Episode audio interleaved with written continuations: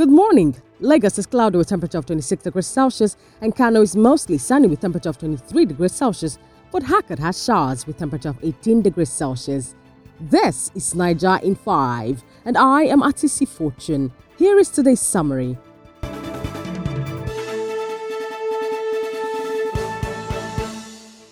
President Muhammadu Buhari has sacked the Ministers of Agriculture, Muhammad Sabo Nanono, and Minister of Power, Mamman Saleh.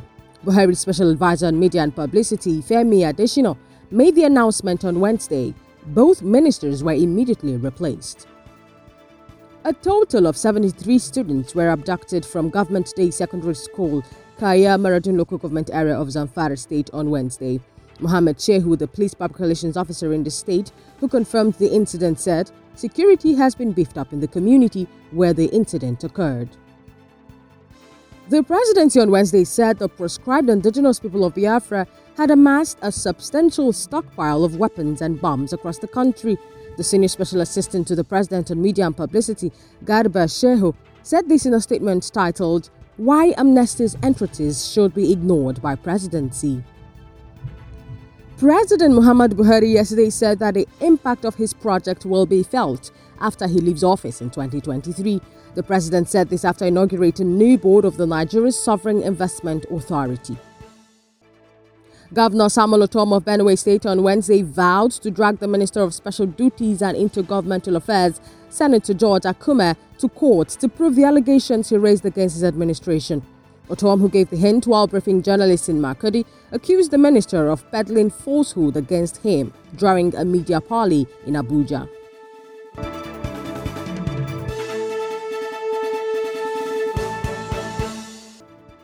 The Nigeria Labour Congress says it will deploy the industrial mechanisms granted in labour laws for the defence of workers' rights to resist increase in electricity tariff. The NLC president, Mr. Ayuba Wabba, said this in a statement in Abuja on Wednesday. The Zamfara state government on Wednesday announced a dusk to dawn curfew on 13 local government areas of the state. Commissioner of Police in the state, Ayuba Elkanah, announced the curfew while addressing newsmen in Gusau, the state capital. Governor Oluwarotimi Akeredolu of Ondo State on Wednesday disclosed that he has no plan to contest the 2023 presidential election while distancing himself from promotional activities linking him with the 2023 presidential polls, the governor, in a statement by his chief press secretary Richard Olatunde, said his principle had nothing to do with the pseudo campaigners. The People's Democratic Party, Ward 5 in Ikuru Town, and Andoni local government area of River State, has suspended the embattled national chairman of the party, Uche Secondus. Secondus, a prominent politician from Andoni in River State, was a former River State chairman of the PDP. He also served as its national organizing secretary before becoming national chairman.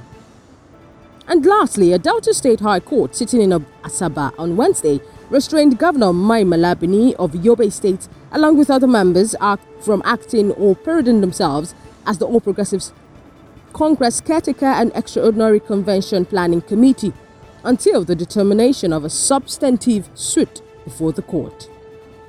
And that's all for today's sizzling news. Thank you so much for listening. We will be back with more tomorrow morning. Do have a great day.